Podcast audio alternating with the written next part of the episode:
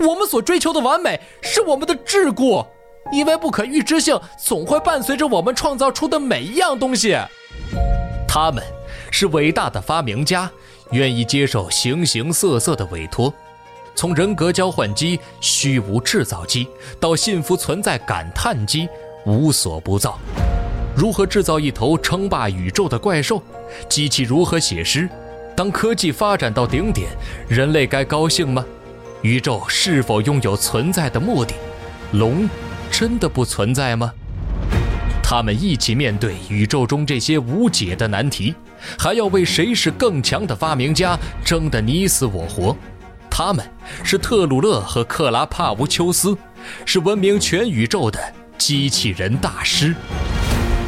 波兰科幻文学大师斯坦尼斯瓦夫莱姆代表作20个天马行空的脑洞故事，怪诞、幽默、辛辣、讽刺，恣意徜徉于科学、文学和哲学之间。积禾网果麦文化联合出品机器人大师有声书，现已在积禾网及积禾 App 独家上线。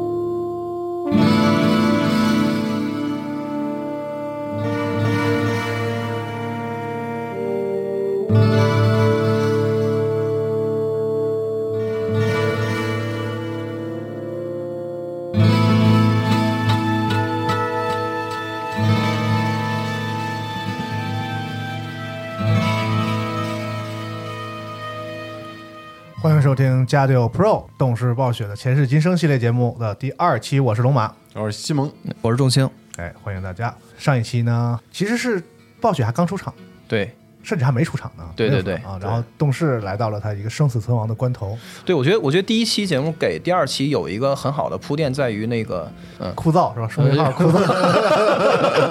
对，上期还有好多人说这个回去把飞利浦电动牙刷撅了，那不至于啊，不至于，两回事儿。那不行，那样他没亏，你还得研究一下其他角度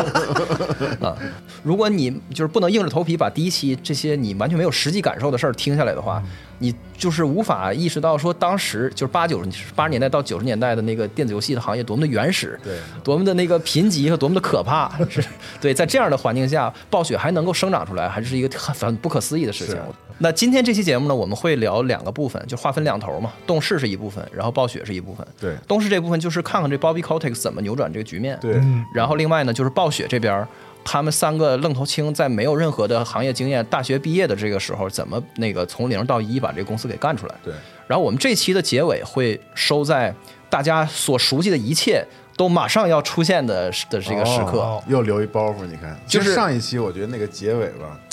就我听完就特别想听这一期，你知道为什么？因为正好讲到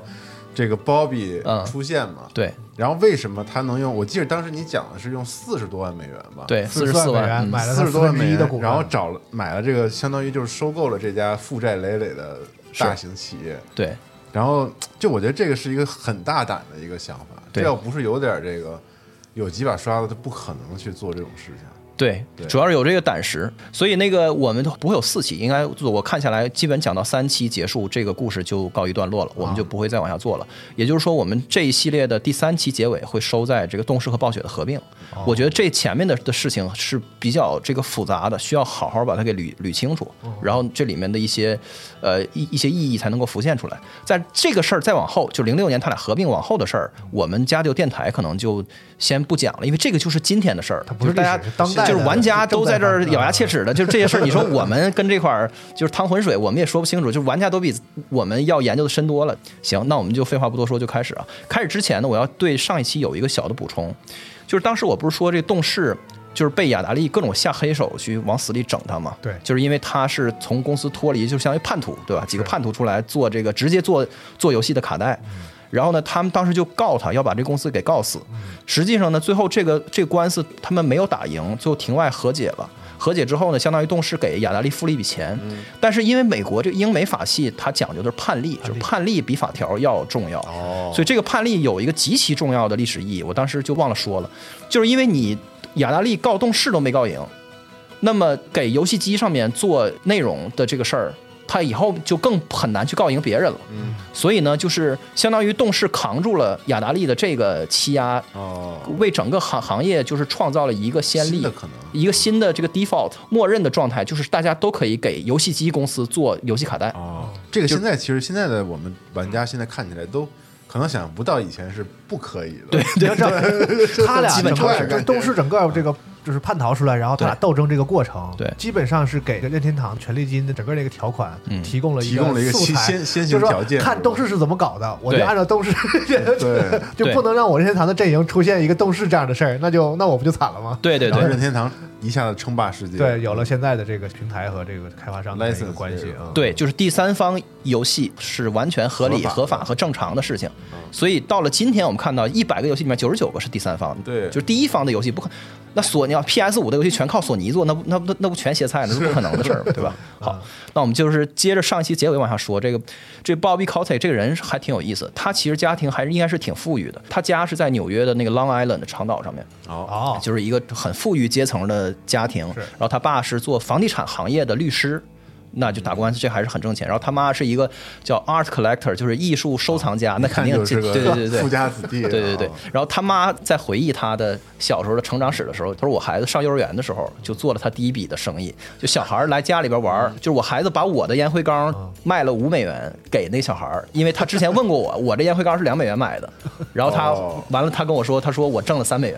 他儿子这种就是。在任何事情上找各种角度去套利去挣钱的这个事儿，就在非常非常小的时候就完全的暴露出来，对。然后他这个上小学上中学，就是一边念书就一边琢磨各种就挣钱，他对挣钱这个事儿特别来瘾，他倒卖钱，对，就是喜欢研究怎么能挣钱这个事儿。哎，他不缺钱，最逗的是，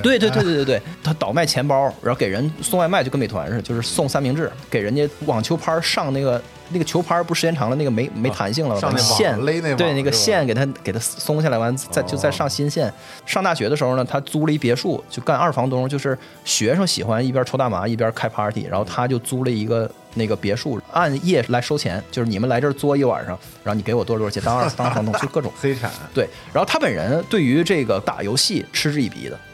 就是他这个人是一个对于这种玩物丧志的事儿特别看不上的人，但是他做的却是这个生意。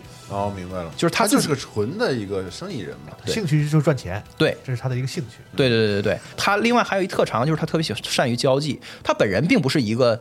天天就是喜欢大家交际着玩的那种人，就是泡在朋友圈里，他不是那样的人。他是一个就是特别功利的那种，就是无利不起早，就完全是为了我要达到啥目的，我去结交你，然后我会全力以赴的赢得你的好感，是那样一个人，商务的那种。对，他21、22岁的时候，就大学还没毕业的时候，他就已经在那个各种圈里疯狂混，去那个找各种方法凑到那牌局里面，跟比尔盖茨打过牌，就是大学还没毕业的时候，对，大学生的时候，对，然后在那个什么。伯克希尔哈萨维就是那个巴菲特的那个股东大会上，其实就是你买100股，你也是他股东，理论上。然后他就去参加那个会，那个股东大会是那个年度的那种线下的 conference， 他就跑过去跟人去套词去，就跟人聊，就是圈子大会。对，各种投行和律师的 conference， 他就去混，然后在酒会上就认识了那个影响他一生最重要的人，就是他干爹，就一个赌场大亨叫 Steve Wynn。这个 Steve Wynn 是一个1942年生人，他67年开始买赌场的股份。他最开始就是在赌场里面当夜班的经理打工，然后后来就攒钱，他买那种老旧的赌场给他拆了，然后盖成新的，然后又卖酒，然后基本他是一个参与创造了拉斯维加斯的人。就拉斯维加斯那你在那个什么 Ocean Eleven 里边看到的那些酒店有好几个都是他的，就比如说那个 Mirage 就是那个幻象，然后金银岛 Treasure Island， 还有那个最出名那个叫 Bellagio 贝拉吉奥，这都是他的。都是他的酒店。对，然后在澳门他也有一家叫永利澳门。那个永利这个词儿就是 Win，Bobby Kotick 就跟他搭上了。就是83年的时候 Bobby 本人是大二，他在这个密歇根大学的卧室里创业，跟他室友做一个公司叫 Arctronic， 就俩人，其实是给就是不同型号的电脑做一个类似于苹果 Apple 2，就是苹果2号机上面的一个操作系统叫 Lisa 的山寨。那个 Apple 2这个电脑是搭载了个 Lisa 操作系统，这个电脑当时卖$10,000，就是在当年就是天价，没有任何人能买得起。然后呢，他们就做了一个 Lisa 的山寨，你看这操作系统名是一个女孩的名字嘛，他们做一个叫 Jane。就是别人家叫 Lisa， 他叫 Jane， 然后做完以后他纯就是彻底的山寨，对对，他就做这 Lisa 的山寨，照着做完，做一个劣化的特别糙的版本，然后就卖$290。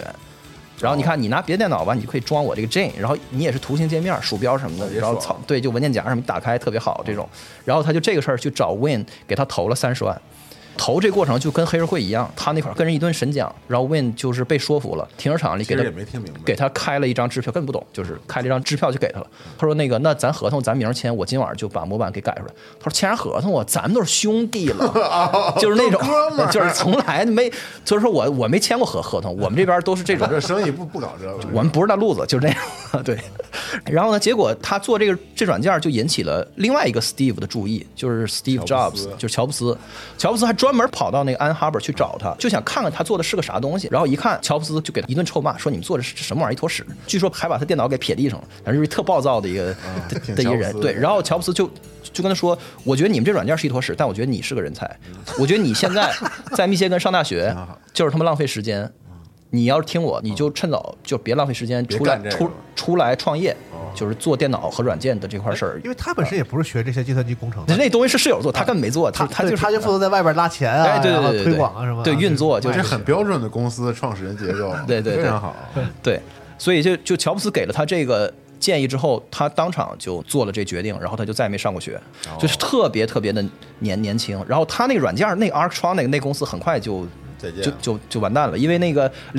这个事儿的两年以后 Macintosh 就上市了，也就是今天我们所谓的 Mac， 麦金塔，对，就麦金塔就是一体机，就是软硬件都集成特别好， Macintosh 卖特别便宜，这个市场就被苹果给吃掉了。然后他就开始研究别的事儿，这个时候他就开始研究这个电子游戏，他组织了，就是通过 Steve Wynn 认识了一堆大佬，然后组成了一个财团，听他的，那他才24岁，他去找谁呢？找 Commodore 的老板谈收购 Commodore 这公司。哦，那个老板和那个董事会成员都他妈听傻了，你谁啊？你就来收购我，但是就还很认真的谈过几轮，最后还是失败了。他为什么要想去收购一个电脑公司呢？他的那个思路是说，当时的 Commodore 的那个就出货量最大的电脑叫 Amiga 500 A500，这个电脑他说你们这帮人不懂，你们这个电脑就是有软驱、有键盘、有屏幕，如果你把这个东西全砍了，然后给它配上手柄，你把它当一游戏机卖，绝对能卖爆。因为你不知道，因为当时的那个任天就是对当时的 FC 和什么什么这那个的那性能都不行，雅达利那个性能都是一坨屎，跟你这个比。但是你们就非要做电脑，电脑那边的那个竞争呢，你就不是那么的出挑。他的想法是说，你们这帮人做出一好东西，但你们不会运作，你们把这公司卖给我，我把这公司给传不成一个游戏机公司，咱就发了。对方就没buy in这个事儿，最后就没干成，就没收购了呗。对，但是你就从他的这个企图里面很清晰的感觉到，他是一个运作家，他不是一个创造者，就是他不想亲手做任何事儿，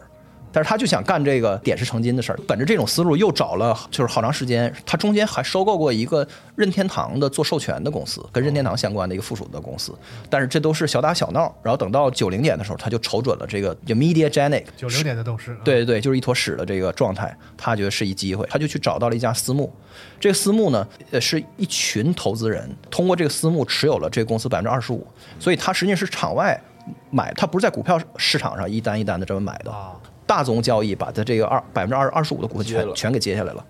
然后这个时候他就变成了相对的第一大股东嘛，所以他就开始去找角度去调整这个公司。他现在面临的这个情况，就是我们上一期结尾讲到，就这公司已经就是溃不成军，就收入2600万，亏2800万，就是一个完全资不抵债的一个情况。而且呢，还有一个刀架在脖子上的情况，就是说负债啊。是一个咱们可以慢慢的，你看我欠你钱，我是大爷，就是咱们慢慢咱想办法嘛。但是那个飞利浦那可是法院判决，飞利浦那边要的那$600多万的罚款，那个你必须得给，要不然人要强制来执行。对，所以那是一个现金问题，所以他现在面临的是所有的债主，然后所有的那个对这个管理层悲观失望的这股东会的股东，然后还有最严重的就是飞利浦的这个问题。他对股东会就是简单两个字，就是摆烂。他就是跟对方说，他说我买这公司就是为了抵税。什么叫抵税呢？就是老子有各种各样的投资的资产，老子赚很多钱，但是那个去报税的时候，因为我赚很多钱，我不是要交很多的所得税吗？我得亏很多钱。我买一个东西，我$40多万，我买一个东西，然后这个东西直接就清算了，就归零了。反正我交税，我得交好几十万。我这钱我亏也就亏了，能把我抵税，反正我不在乎。说白了就是你要给对方一个可以置信的威胁，就对方一听，哇，这是真流氓，这不是装的。当然，他实际是不是这个想法，这咱不知道，他有可能就是一种谈判策略。但是他仔细一看，这公司实际的这个还残留的这些资产和这些资源，他觉得还有救啊。就是比如这公司里面，它的这个发行网络依然还健在，跟全美国1万多家的那个的联系，就这个销售的网络和这个渠道。然后呢，它有非常广泛的开发者关系，因为就是最大的一家发行商，所以那个做游戏的人都认识他。对，然后还有一些其他的遗产，一会儿我们会说。所以呢，他就跟这个投资人就是在股东会上去摆这个烂，他就说要不然其他的选项就只有一个，就是咱们一起死，就是这公司就归零。除此之外，我给你们一个 offer。你们就 take it or leave it， 这 offer 是什么呢？我先说好听的就是我接下来会给这公司找$500万的融资，就进一步的股权的投资进来。就这公司现在已经脚干毛净，就是一分钱都没有了啊！就我要找$500万的新的投资进来，然后呢，我给你们一个承诺，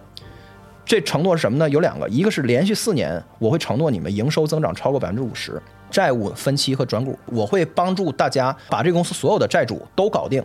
要么就是分期，要么就是那个转成股份，这是第一。第二呢，从1995年起，我们公司会完全的恢复火力全开的状态，每年出一部那个行业震撼的大作，就是上规模的高开发成本和高销售额的大作。所以这两个事儿，这就一听非常诱人。对，他面临的这些挑战里面，股东们是最好搞定的，因为股东反正就是他知道我都已经这样了，我持有是一窟窿门，这公司如果要不是他，这次情况就是没了嘛。对，我肯定就听你的嘛。但是呢，他为什么要说服股东会干这个事儿呢？因为他要股东会走这个公司治理的流程，把这 Bruce Davis 这帮傻逼全部赶走。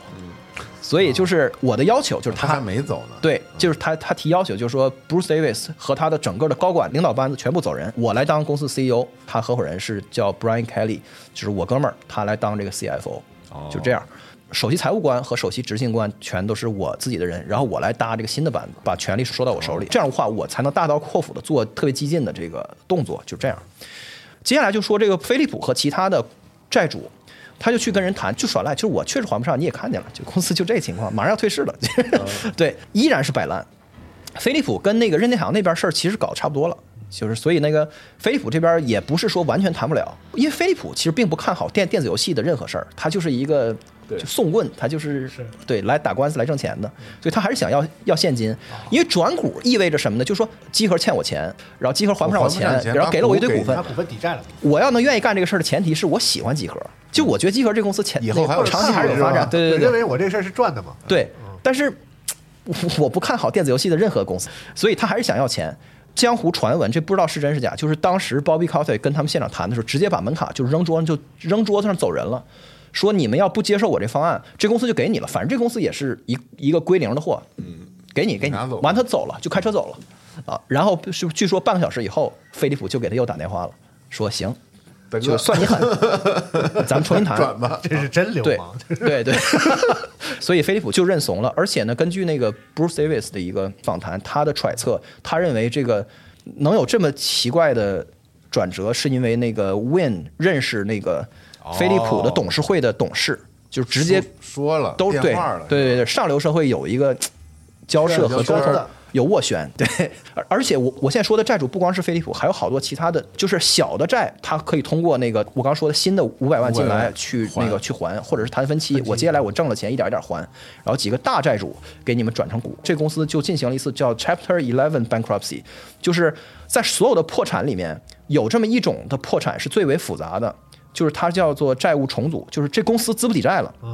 这时候把债呢换成股，这个就是一个死马当活马医，就是大家都闭着眼睛，就是假装这公司还能继续去运作。虽然从账面上来看，这公司已经完全是负数了，就不应该再那什么了。因为其实啊，就是有很多的公司它破产，咱们上一期说了，就都是因为现金的问题。是，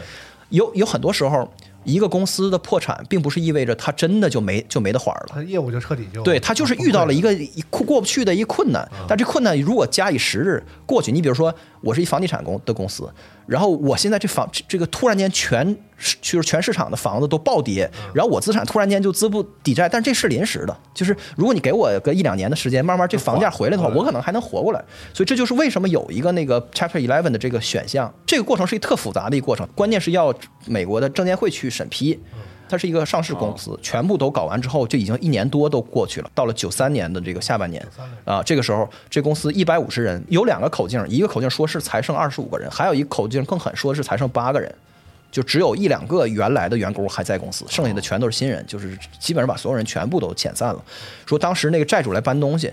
就是上午来一个债主把公司的主机给搬走了，下午来一个债主把家里就是把你们的这屋里边桌椅板凳恨不得全拿走了，就是那种情况。甚至有一个那个警长，当地的一个警察代表那个法庭来执行，来这块说你把你们的这个 Commodore 的一个挺贵的一个电脑给我。然后这边的前台就是 Bobby Kotick， 不知道是他指使还是怎么着，就给了他一个特别便宜的电脑。那个警察那时候的老百姓不认识电脑，是就是没有人知道电脑是具体是什么样的，就是反正就是连蒙带唬吧，就是狼狈到这个程度。然后呢，他把这个公司从原来的这个地方搬到了洛杉矶。这事儿都过去之后，他就开始就是宣布说，这公司现在恢复运营了。这个时候大家看到了这个退市之后的这公司原股东。就是包括他在内的其他原来的占这公司100%的所有的股东，无论他们是谁，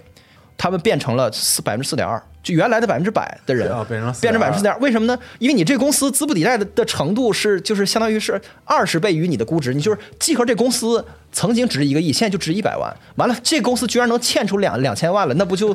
原来的那股东不就只剩下2000万里的100万了吗？股价只有几美分啊！对对，就这意思。你拉了500万进来，你说你们还剩多少？你说对对对对。然后呢，所以主要的股东就变成了当年的最大的债主，就同意了债转股的人。是谁呢？是我们非常熟悉的3位，就是飞利浦、你看任天堂和他妈索尼啊！你知道、这里还有任天堂和索尼呢？对，怎么回事呢？这个英文的维基百科这块写错了，就是他那个维基里边写就是飞利浦跟那个 Steve Wynn 什么他们一起做了这个投资，但不是，是他罚的那个600多万给转成的股啊。然后任天堂是怎么回事呢？因为动视是全美国最大的这个卡带发行商。所以就是任天堂有海量的卡带在他们这儿，然后他们不给人结这个钱，是因为钱都亏出去了，对，所以他欠任天堂这个货款，然后所以任天堂也成了他的股东。然后索尼是怎么回事呢？是因为前面那个 Bruce Davis 无脑的找索尼签了一溜，就是那个时候做游戏，他们那个时候还没有 IP 这概念，他们管这叫 licensing， 就是授权，就是你各种各样的电影、动作片、动画片，你卖给我，然后你给我，让我做那种粗制滥造的游戏，蜘蛛侠啥的，对对对，非常非常多的这样的，这些游戏实际也没做，是，然后最后这公司就黄了嘛，所以那个这些 IP， 当时你签的合同那个答应别人的那个钱你没给到，所以也都变成了这股东，所以就特别搞笑，就是动视在这个历史时期里面，任天堂和索尼是他非常主要的一个股东。当然，这个里面的具体的细节我现在查不到，就是当初他们的那个就是债务重组的细节，他们是怎么签的？我理解啊，索尼和任天堂和飞利浦，还有一家叫 ICT， 是那个 CES 的那个主办方，他们4家更像是一个股权是一个抵押的概念，就是说他们还是想要钱回来，就是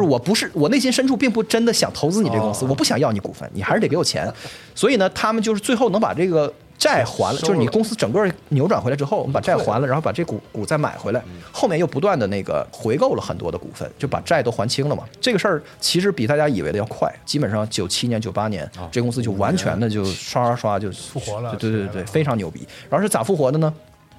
就这个部分，大家想期待的那种妙手回春的事儿，都其实都没有。这个事儿是一个非常肮脏和那个又肮脏和可怜的过程，就是 Bobby Kotick 没有什么真的能变魔法一样的，这是不可能的。他就是在这公司的这固执堆里面翻，就是当初他收购的那个互动叙事的那个文字游戏公司，就是那 Infocom， 那公司里面有一些东西，就是那 Bruce Davis 有眼不识泰山，他看不出来这个东西是有价值的。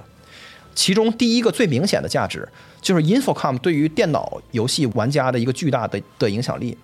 然后他们就做了一个特别无耻的事儿，就是把所有的 Infocom 的游戏打包成2个光盘来卖。那个时候已经开始有光盘了嘛，就是大礼包20合1啊，尼玛就是过去那一个游戏可能要卖$上百，就是过去只有上等人才能玩的游戏，现在我给你20合1卖一特便宜，就现在话说叫 Infocom Collection， 对，叫 The Lost Treasures of Infocom 啊，哦，真叫这个，就真叫这个，对啊，然后失落和暴躁，太逗了，太逗，然后一卖就是10万套，10万套$60就600万就回来了，对。然后炒冷饭就是这个香啊！啊，炒冷饭就疯狂炒冷饭，就不要脸，而且它节省成本非常不厚道的，就是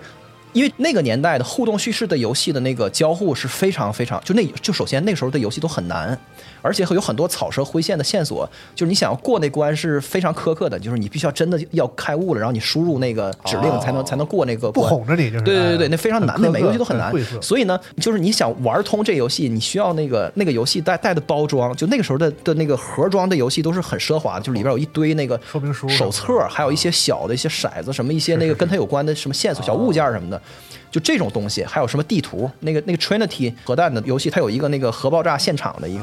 个地图，所以这种东西它全都没有。你光卖一光盘，完了那原来的包装全没有人玩，买这游戏说我他妈咋玩啊？对，但是没关系，就是大家还是买，就这么裸着卖这个干巴的成本巨低的游戏，对，简装版对。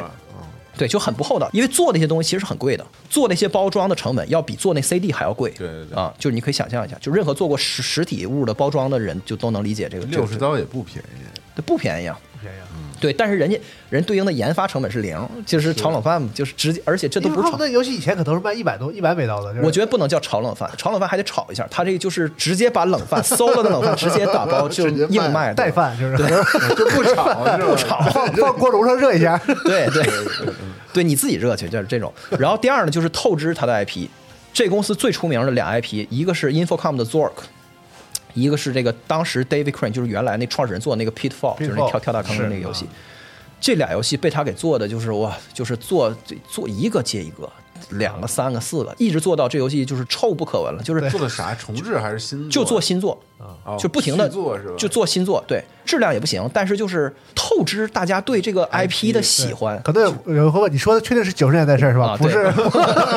最近是什么事？不是我说，对，所以就是这两个游戏就都出了好几版，其中那个第一次炒这个冷饭 Zork 的那个新作叫 Return to Zork， 卖了100万套，然后第一次 Pitfall 的重置版那个也卖了100万套。但是他后面又做好几次，一直把这个做到就卖不动了，他就不做了，就他把这个毁了，就是对，就是就拧毛巾嘛，就把这公司拧得透透的，就是把这公司过去的那个尸体上面的那个价值全部，剩的那一点品牌价值那个水分全都给你拧干干的。那这个事儿听起来一点都不古老，这个可能然后包比还可以的。而且很有意思的是，你就是那个年代的老玩家，就是那些今天痛彻心扉、热泪盈眶的讲述着这些老黄历的那些曾经在80年代玩过那个90年代跟着玩过来的人，他们写的那些锥心泣血的文章我都看了。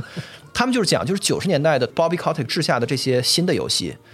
他们的特点就是他完全捕捉到了当时那个叫 multimedia 的那个技术的浪潮。就啥意思呢？那个时候其实是个 fad， 是一个虚假的东西，后来就破裂了。就是所谓多媒体啥意思呢？就是有了光盘有了之后，你的运算性能还特别次，但你存储居然突然间就解放了，就这两事不是一起来那个往上走的，对吧？对，所以你的存储解放了之后呢，就是有大量的真人演出，直接真人演的游戏，容量大，然后有一堆照片，然后那个跟图片和视频和声音相关的事儿，他就使劲去找这个。所以这样的游戏最终都被历史所淘汰。就今天我们回忆起90年代的经典的游戏，没有几个是那样的游戏。但是在那个年代，那个技术的红利是巨大的，就是人们想要那个影画、音的那个冲击，所以这些的游戏在当年都卖特别好，然后今天来看就都是被历史所淘汰的东西。所以就是游戏性下降，画面和声音去提高。他们甚至就是他们会在自己做的游戏里面带一个喇叭，就是他们做的游戏啊，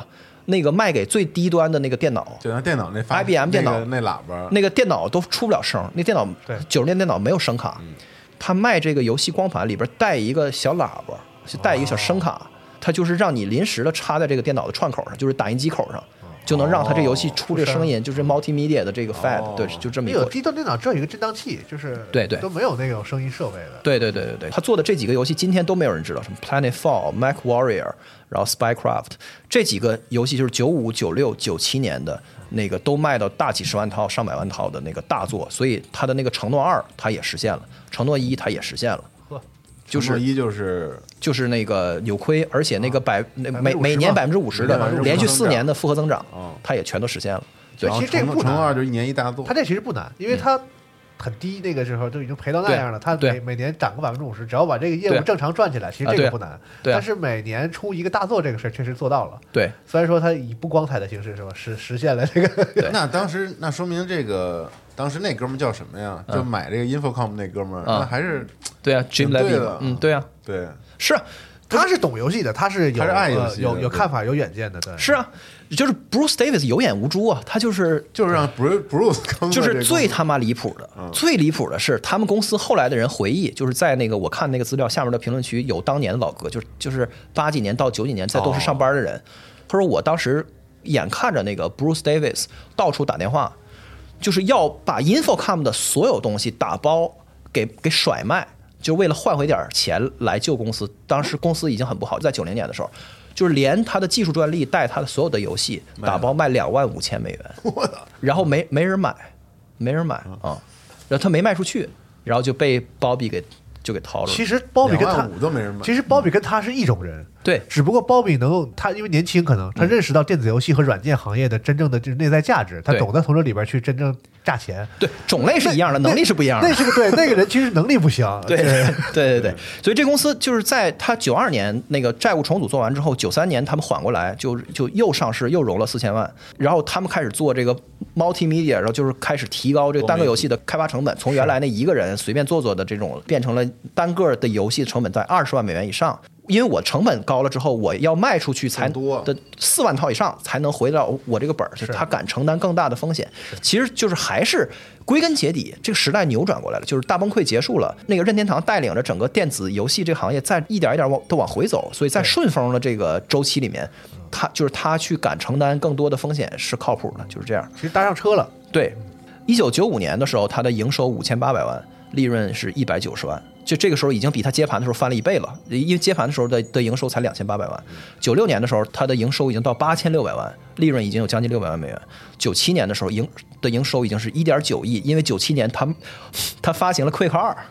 哦，啊，就是他发行了，对，就是 ID Software 跟那个他们原来那个叫 GT Interactive 闹掰了，完了就转投他们了。当时他还做了那个布鲁斯威利斯的一个。IP 的游戏，就是当时是创行业的那个先例，就是个人就是这种大影视明星的那个自己的 IP 的游戏叫 Apocalypse， 我都不知道啥玩意儿，没看过。然后对，然后等到98年的时候，他的那个营收已经是3个多亿了，就完全是一个巨头了，太狠了呀！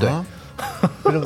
惊了，会搞公司。对啊，然后我刚才忘了说的一点是，那 Infocom 的那个故纸堆里面，除了那堆旧作被他给那个榨干了这个那个价值之外，还有一套专利。那套专利是什么东西呢？你知道《神秘岛》吧？知道。《神秘岛》这个游戏，它其实是一个类似于 Flash 的游戏，它是一张一张的图片，对，完了去那当时就征服了，就是90年代最伟大的游戏，感觉就是《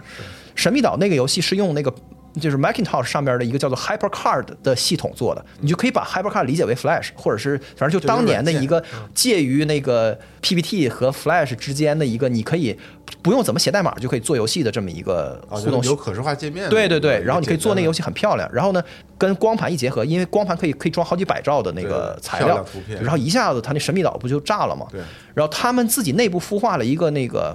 就是外人根本不懂。但是做互动叙事的人一看就知道是好东西的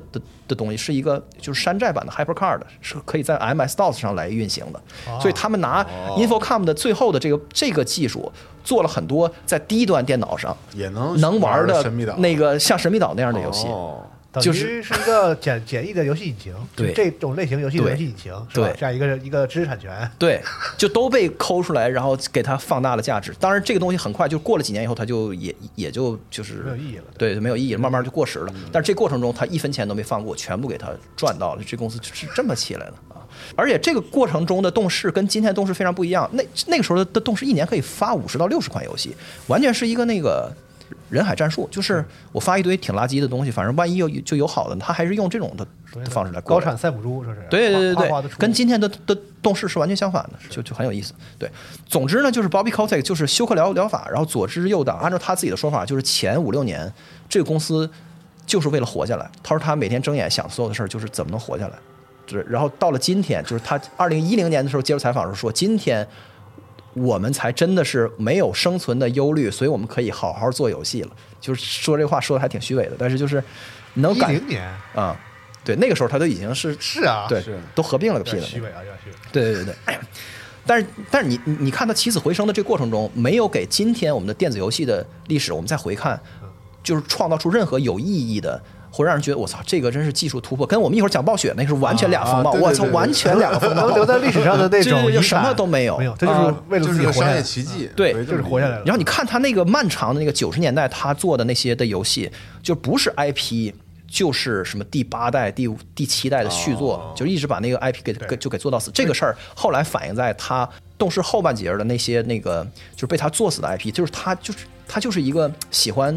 把所有的东西的剩余价值榨到最后一分的。吉他英雄就是一个被他给做透的一东西，包括托尼霍克什么，就都是就是那种，因为那个土话说，那1分钱拿在火上压成2分还。对。然后那个 COD， 今天我就不多说了，就是这个事儿，它真的是一以贯之啊，还真是一直以来是这个企业的这个对、方式策略。有一个特别标志性的引用，就是他在一次那个股东的沟通的会议上说过一个特别臭名昭著的话，这个话一直被玩家记仇记到今天。啊，他觉得特别冤枉，因为他说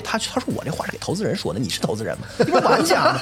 这种人就是纯属傻逼，就他觉得我见人说人话，见鬼说鬼话呢。人玩家的想法就是。我只能理解成我听到了真话，就是他说了个啥话呢？他说，我翻译一下啊，叫做如果一个游戏没有能够年复一年的被我们在每一个平台上反复的 exploit， 就是剥削啊，并且它可以一直出续作，而且累计营收起码得过亿的潜力的话，我们就不会做这个游戏。我们连开头都不会看，这不就是把玩家直接当就纯韭菜吗？这啊，对，生割嘛，而且一茬一茬的割到你。对啊，动视就是今天全世界最大比 EA 还大的独立发行商，就是没有平台的游戏发行商，他做的游戏的数量是如此之少，他的 franchise 是如此之少。对，那确实也践行了他自己，完全践行了他的这逻辑，而且商业世界就完全验证了他的策略是对的。在他过去的这30年的残酷的电子游戏的产业的发展的过程中，他这样的人取得了这个。争夺的胜利，就是他这样人是赢，在商业上吧，对，在商业上他是赢，真的是赢了，对，所以他的那个理念，你归根结底，其实他就是在降低这个不确定性，就是还是在控制所有的风险。他是一个极其务实、极其现实、极其可预测的人，他没有任何对于那个我要做一个特别杰出电子游戏的那种的执念，对。然后他想的就是说最现实的，我们怎么能够控制好我们的风险？因为他比别人都清楚，就是动视的老板是全世界最清楚这个道理的人。就是至少在那个时代，电子游戏是一个纯粹的渠道生意，它不是个内容生意。是，你看他的高管，你就是完全就表露出这个事儿的真相。这个公司的高管就在他崛起这个过程中，发行业务的负责人是做日化的啊 ，CFO 是宝洁的，后来就是他换上来的。然后运营的负责人是那个吉百利、史威士、怡口莲、和氏口香糖，就是全美国可能是前3大的糖果的公司。哦，那个1999年上来一个 COO 是那个康尼格拉来的，康尼格拉来就是这个公司是那个北美最大的冷冻食品公司，就所谓都是职业快消品，是吧？对，就是管渠道，就是管销售，然后就是供应链，就是所有的这些的东西。这些人一共在肯定和在美国的那种各大零售的那种渠道和就是物流渠道都非常有人脉和影响力的这种人。对这事儿你仔细想想，就还是跟他这个戒指，咱上期结尾就说到这个问题，跟这个戒指有关系。因为卡带是一个很昂贵的东西 ，CD 包装，然后你的那个到你的渠道的门店，关键是它得压货。就是这个事儿，你品跟我们今天的数字发行是完全不同的两种光景。发行成本太低了，对吧？对。当时你说因为我讲过什么世嘉用费多大劲花多大力气，就为了要沃尔玛的4英尺的那个货架。是啊，就是说渠道，如果说这些渠道都不给你卖的话，你东西再好是没有意义的。对，因为你不会被人看到。那个年代就这样。对，所以他自己说一个话特别有意思，他说那个我一直觉得我自己是在驾驶一艘千年隼。有惊无险的在对，直到有一天我醒来，发现自己已经是死星的船长了。就是今天的动视就是一个死星，就如果我们用那个星球大战来打比方的话，好，那我们就先告一段落，说到这儿，然后接下来说暴雪。暴雪的那个成立的时间就是跟他们是同一个时间，特别有意思，就是也是在1991年，就在 Bobby Kotick 那个入主这个动视的这个时候，这边三个毛头小伙子大学毕业 UCLA 的，他们三个人毕业，对 Mike Morhaime、Allen Adham 和 Frank Pierce 这三个人的男主角，大家都以为是那个 Mike Morhaime， 因为他在暴雪当了10几年的那个 CEO， 就在合并之后，这是一个特别老成持重的一个的这么一个人，而且你看他的那个的访谈，能感觉到他是那种就是很厚道，大家都觉得特别可以信赖的这么一个人。他一直到2018年才卸任，但实际上这三个人牵头的人不是他。是那个第二个人，就是那个 Allen Adham。对，这个 Allen 呢，他们三个基本是同年的。那个 Mike 和 Frank 是可能春季入学，他们毕业稍微早半年 ，Allen 稍微晚半年，但是他们是同一届的、同一学校的学生。Allen 在南加州，就是 Orange County， 跟这个游戏开发圈混在一起。另外俩人就只是玩家。但是 Allen 呢，就是很年轻的时候，就是上大学以前，就帮人家就打打杂什么的。他认识谁呢？就是一个非常牛逼的人，就是 Brian Fargo。咱上一期的时候提到了，对，提到了，就是 Interplay 的老板 ，Excel 的，对 Excel 的老板，就是 Interplay 是一个很传奇的公司。当然，他的那个商业就是也是没有好下场，对对对。但是人家毕竟是做了《博德之门》、做了《冰封谷》、做辐射的公司，这个不是开玩笑。对 ，Brian Fargo 是一个那种就是在电视剧里演出来会很招人烦的那种，就是文武双全大帅逼。就是据说他田径、他跑长跑是可以到美国的奥运会选拔的那个水平的，对，据说是。编程也特别牛逼，他自己做的第一个游戏在1982年，就是他是最 OG 的 OG 第一代的游戏人。他自己呢，就是做着 Interplay 这公司。他总是会接到一些那个上游的发行商的活儿给到他，就比如说做个移植啊，对，然后他就会包给别人，就是赚差价嘛，就是就都这样，他就会找这些打零工的人，这其中就有一个就是 Allen Adham， 所以 Allen 他就一直知道，就是其实有活儿，这大哥这边有是活儿 ，Brian 就给活儿，对，咱这边就咱成立公司，咱就把这些活儿都给接了，然后在这个慢慢图谋，咱们做自己的游戏，所以他就跟这两个小兄弟，也不是小兄弟，就是同年级俩同学，跟 Mike 和 Frank 就是一直说着这个事儿，然后 Mike 和 Frank 两个人呢，在那个大学毕业之后，人家都是好学生，麦克就去了这个西数，就是 YS 对，然后 Frank 去了洛克维尔，这都是非常牛逼的公司，就工业自动化全世界最大的公司，对对，去好单位。然后 Allen 这不是晚半年才毕业吗？毕业完之后说：“你这干啥呢？赶紧啊！”他俩就在他那个毕业之后，马上他俩就辞职，就出来了。他们仨就开始按照当年的那个做好的约定，就成立了这公司，叫做 Silicon and Synapse。这个 Silicon 是硅的意思，就是所有的计算机的芯片和主板都是用硅来做的，所以他们就是 Silicon。Synapse 是神经元突触，所以呢。他觉得我们这公司是连接这个计算机世界和这个对和我们的那个大脑，挺牛逼的名字。对对对，但是呢，这名字有一个问题，就是老百姓就是大家没听过这个，不是大家对于硅这个事儿不熟悉，但是所有人都特别熟悉 silicon， 就是加一个 e 在后面 ，silicon 是硅胶的意思，就是做丰胸手术时候往那个乳房里面填充的填充物。所以呢，那个时候正是一个这个。外科手术这个特别方兴未艾的时候，所以大家天天拿他的名字在开涮。硅胶和神经元，对，就是 fake boob， 你就是一个做这个不入流的意思嘛，对对对，就搞笑嘛，所以就很烦。所以他们后来就改过公司的名字，改成叫 Chaos， 就是混乱工作室。对，后来又改名，才改成了这个叫。Blizzard， 一听就是种年轻人开了第一家公司的名字。对，所以他们的起家就跟着大哥混，大哥就是 Interplay 这边就给外包，所以就是大家很多人不知道的是，暴雪的前多少个游戏都是主机游戏，都是任天堂超任的游戏啊，什么世嘉的游戏，甚至还有什么 GB 的游戏，就离谱。外包嘛，对，就干外包，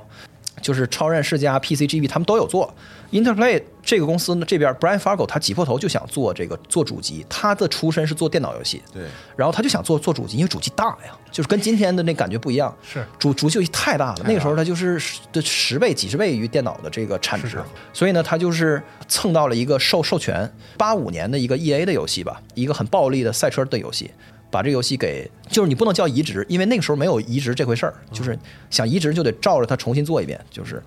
就是一个赛车的游戏，这个游戏它就甩给了 Allen 这边，所以暴雪的第一个游戏是在超任上的游戏，这个游戏叫 RPM Racing， RPM 赛车，就是1991年11月，这个游戏上市是美国制造的，就是 Made in US 的第一个超任游戏。就在这之前的超任主机也刚上市嘛，卖的很一般。接下来几个他做的移植的游戏都还行，质量都很好，但是都卖的挺一般。就他们就从来没有赚到过那合同上面写的那个，就是你超过多少万套以后，我就可以就是跟你有分成了。分成了，就是他就从来没赚着过这钱，就很吐血，你知道吗？就感觉一直在赚那个最底死工资，就是那死工资那个纯固定的那个钱，那个钱有多少呢？ 1-2万美元，就离谱。哦，Fargo 就觉得这几个小伙虽然没有做出商业上特别棒的游戏，但是那也不赖他们，因为这个是他的，就是他们只是做发的活，对，他发的活，他们只是小镇做题家而已，所以这没啥。他就觉得那行，我们给你一个机会，因为他知道 Allen 他们就想做自己的游戏，所以他们喜欢这几个小伙子。对，他说那你们做吧，完了，但是你们要那个 pitch 我，就是我同意才可以。然后他们就 pitch 了一个啥游戏呢？叫做 Lost Vikings， 就失落的维京人。啊，这个游戏就是有一部分的这个老玩家可能是见过，但是这个大部分人可能也没玩过。他们自己后来复刻过，是吗？对，在那个新的平台上复刻过，在主机上也有过，GBA 好像有过，然后就是他在主机上复刻过。我觉得在掌机还挺合适的。嗯，它是个什么？它是个受 Lemmings 启发的游戏。你知道 Lemmings 是啥吗？不知道。就是你要看那图你肯定知道，做 GTA 1和2的那个工作室做的一个爆款游戏，就是那个一堆绿色的小人从左到右开始走，就是一个自动化的游戏，然后你可以让那小人去执行不同的任务，然后他们受到那个游戏的启发做的这个游戏。那个时候呢，就是 Brian Fargo 就给他们特别 critical 的反馈，就说你们做这游戏那个游戏机制没问题，但是你画面特别次，他说你们这个就是看不清楚，就是给他提了一堆那个让他们听了以后很难受的这个，然后麦克就有点就是自尊心就有点就挺受伤的，但是 Allen 就把他给摁住了，说那个大哥说的对。实际这个事儿就事后来反思，就是 Brian Fargo 给他们提的关于画面人物的边缘要特别锐利，然后颜色对比要特别强的这个事儿，很大程度上的影响了暴雪这公司的美学。哦，就是暴雪这公司从来不会去做特别写实的东西，对，即使机能够他也不做，就机能不够他更不做，但是他会想办法给你做挺夸张，有点像漫画那感觉似的风格化，但是那个人物动作他一动起来他那个看着特别清楚，就是他们特别在乎这个 affordance， 就是能够让玩家整明白，就是交互的时候特别顺，在发生什么，就是，对，交互层面他会更注重，他会把这个放在那个特别写实特别拟真的这个事儿的前面。对，暴雪这公司当时他们是一群这个特别纯粹的玩家，在我们刚才讲过的这么长的故事里面，第一期一直到现在就没有一个公司是这样的，就是一群 gamer， 就是玩游戏，硬核 gamer， 就玩游戏，天天玩游戏，他们就上班拿工作时间玩游戏，老板带头玩，公司里有一个 New Geo 的那个街机，然后天天打噬魂，他特别喜欢打对，然后就离谱。然后哪怕是都是刚开始成立的时候，那四个也是工程师而已。对，没有这样，就一群特别热爱电子游戏的人，就是聚集在这公司里面。所以白天就打游戏，然后后来出了有万智牌，然后咱们就开始天打万智牌，然后开始跑，就在公司里就跑团，然后 D&D 那个为基础的各种各样的电子游戏。其实今天都被时代所淘汰了，但那个时候特别特别多，就是很长的故事的那种，然后千篇一律的有物品栏，完了有 build 怎么样的那个，就在地牢里。早期电子游戏才受到它的巨大影响。实际 Interplay 是就是 D&D 的这条发展路线上最牛逼的公司。对，那时候牛逼的公司应该都逃不出 D&D， 因为那些人从小他们是玩这个的。对，那所有做游戏的人就是小时候就是在玩街机和 D&D。对，所以他们做出来的游戏都是这样的。对，然后呢，这公司就接了5-6个的外包，我说他一直没有做出爆款来，然后他就很难受，就挣钱特别少，然后他一直没有机会做自己的游戏。这公司就是这个时候大家可以理解一下，就是如果你挣到的钱刚好只够你的员工发工资的话，你怎么可能有钱做自己？做自己的游戏的意思是你自己要承担这风险，那你不承担风险，你就只能做别人的发下来的作业嘛，就这意思。所以到94年初的时候，这公司就是我就刷信用卡去发工资，就是完了，发工资都费劲。但是他们已经是这个业界大家知道，就是这帮小伙子做游戏的品质没问题，而且到点就交活，就是活非常好。所以这个时候呢，那个有2条路，一条呢就是跟 Fargo 说。大哥再给你增资，大哥因为之前给过你很多活，白占了你10%的股份。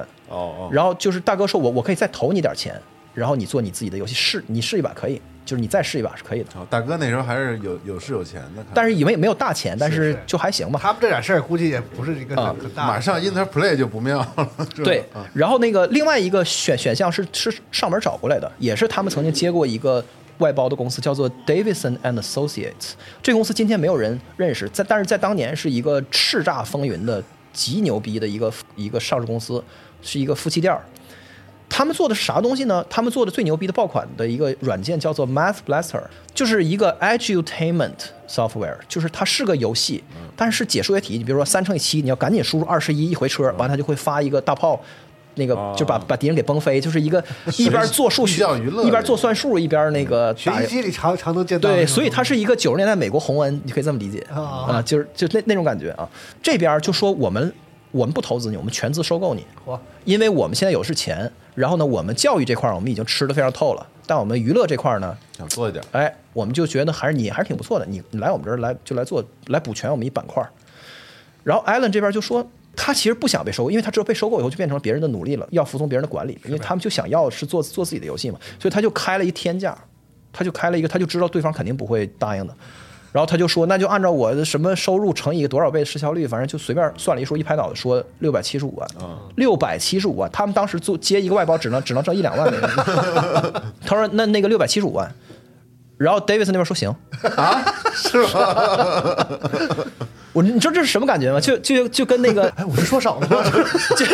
就是那种你去买东西，然后对方说，就是你说这多少钱？他说300，然后你说150，对方说行，然后你就尬住了，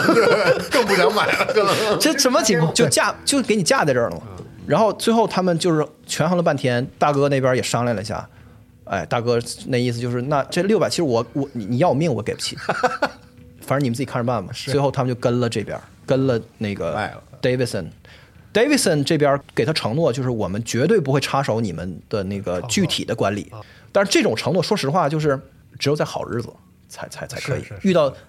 遇到困境的时候是不可能的，这不是扯犊子吗？我不管你，你是我全子公司，我不管你，对吧？他们就是信誓旦旦的说绝对不会插手公司的管理，我们做什么他也不会管，所以他们就卖了。卖完以后呢，这个卖是个换股，就是相当于 Davidson 这个公司就是发行股份，就是增发股份。购买资产，你这边收到的不是钱，而是 Davidson 的股票。但是你收到股票跟收到钱是一样的，因为它是上市公司。你去交易所把股票卖了，不就是钱吗？所以呢，他们就拿到了一部分的股票和一部分的期权。期权是因为就是我怕我买了你公司，你们全辞职全滚蛋了，因为你拿现金你就跑路了。是，所以我要分批去授予，就这个钱啊，就是要每过一段时间才解锁一部分，你才能卖。就这股票是你，但是不能卖，就是要有一个解禁的过程。你也可以不卖。对，如果你看好咱集团呢，你就拿着。所以突然间，这三个那个小伙子就变成了百万富翁。他身边的这个就是小兄弟们，就是他们给大家分了这个期权，给大家就是一人都分了一部分，根据大伙的贡献。然后这有的人就挺满意的，还有的人不太满意，就是后面就是还造成了一些问题。对对对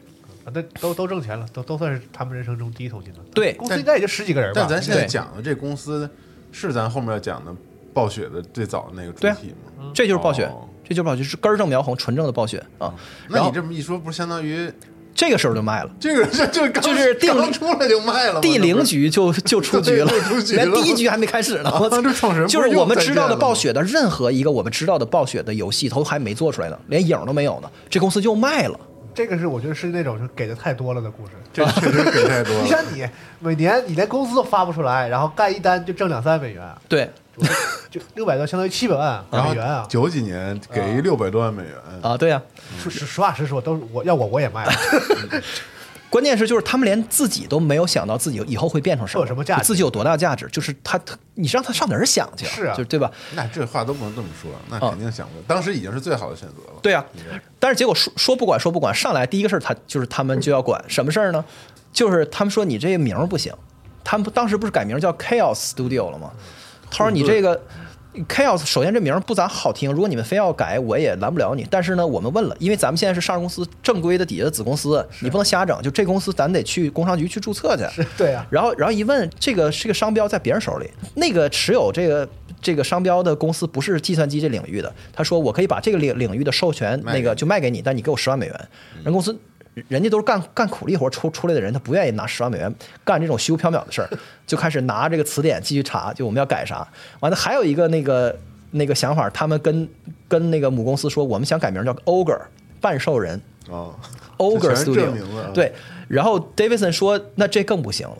他说：“你知不知道咱们是干啥的？教育就是我们可是洪恩啊，就是我们是做教育，我们都是小孩儿，就是我给小孩做软件的公司底下有一子公司叫半兽人，你这多吓人啊！这边都是三 flowers， 这边来一个半兽人，对啊，就对青少年来说很不健康。最后他们就是翻词典翻了半天，就是选了这个 Blizzard。” 对，就是他们觉得自己一直在特别那个困难的，就是疾风暴雪之中，就是往前走的，对对对的这感觉。但是，然后另外呢，暴雪力量又很大，好像就很酷，所以他就管自己叫 Blizzard。其实围着 D&D 的那点事儿啊，对对对，选一个词儿的感觉。对，暴风雪本身也是个技能，对对。然后呢，这个时候他们就在做自己第一个特别牛逼，就真正完全属于自己的游戏。它跟 Lost Vikings 区别是什么呢 ？Lost Vikings 仍然是 Interplay 发行的，也就是说署名署的是 Interplay。那个 Interplay 给的他预付款。然后呢，这个点子虽然是他们的，但是那是大哥同意了，就是大哥才资助你做的。这次这个游戏是谁也别发，就我自己发，也就是说这个钱我自己出。那么这个是他们第一个自己署名的游戏，就是《魔兽争霸》（Warcraft）。这个游戏是严重的受到了《沙丘二》的影响，《沙丘二》是应该是人类历史上第一个 RTS 游戏。对对对 ，RTS 这个说法就是 Real Time Strategy 这个说法就是。沙丘二这个游戏上市的时候的宣传语广告词，他说我们是一个实时的策略游戏，就这意思。然后呢，那个沙丘二是个非常经典的，就是 RTS 的最大的就是品类开创者，就这品类就是他缔造。所以其实暴雪没有发明什么，但是暴雪真的是把别人发明的东西做到了一个极致。对，到今天也是，他没有发明任何东西，没有发明任何类型，很有意思。后面的故事也是这样的。对，暴雪所有的人都特别喜欢玩，但是呢，一直玩到94年，就这游戏是92年出的，连续两年没有新的 RTS 出，就市面上没有第二个，没有模仿者是吧？对，然后他就没有模仿，然后他觉得，但是电脑的性能和这个开发的这个水平，在那个年代是一日千里，就一直在就变得更好。他们就觉得那我们来做呗，然后所以他们就要做一个类《沙丘二》的游戏，但是呢，他们有一个特别坚持的东西，他们要加对战，因为这个《沙丘二》不能对战，它只能是一个你打电脑 PVE， 他要加 PVP 对战。对，然后这里面就要说到第一个关键人物，就是叫做 Patrick Wyatt， 就是哇，这个就群英荟萃，这其中的第一个就是上梁山的这个牛逼的这个大佬，是这公司的第二个员工。在这个公司三个人创立公司，怎么可能有第二个员工呢？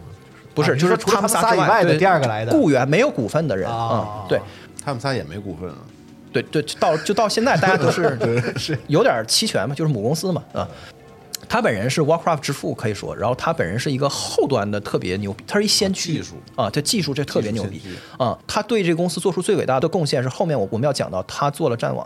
啊 ，Battle.net 是他做的啊，然后这个人后来他拿着他的技术就是离开了暴雪之后，他又去那个参与成立了那个 ArenaNet 做了激战，对对对 ，Great Guild Wars 他做的。所以这个时候，他就是公司所有的人都在忙活那个外包的活，就是正常的公司的现金流的活，就只留了他一个人在做这个未来就要做的这个 Warcraft。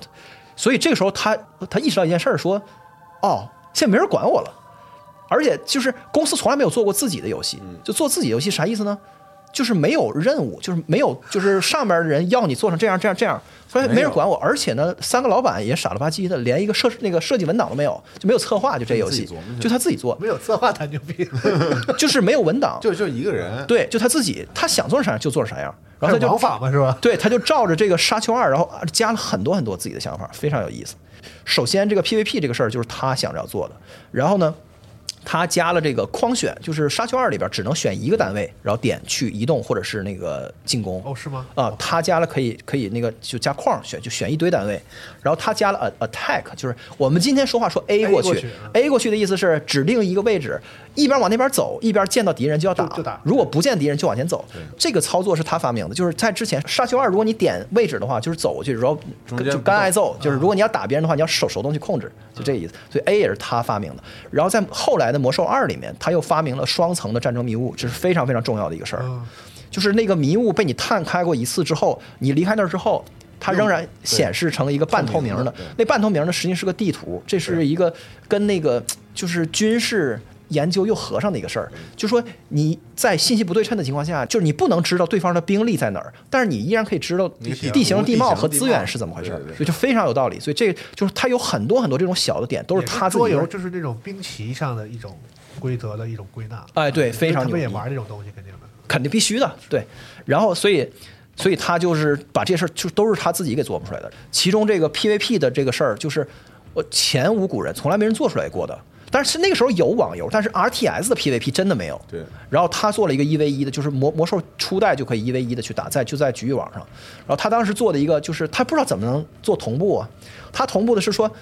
那个通过网线把我的每一个操作，我的鼠标和键盘的每一个操作都发给你，然后你那边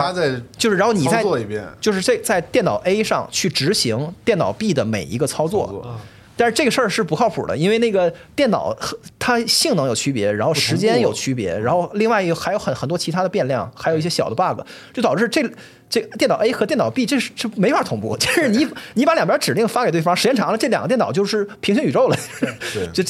就是两边看不见。工作时钟周期的一个问题，你不同的计算机这个是有差别的，你这很复杂。对，就是、所以他把两边指令发给对方，这是扯犊子，这肯定不行。然后后来又花了好长时间，最后他终于悟到了这个正确的解法。但我不是这个，就是做技术这块我就不讲这个，反正就是他 figure out 了人类第一个 RTS 的靠谱的同步方式，而且他把这个最终能应用在了互联网上，就不光是局域网，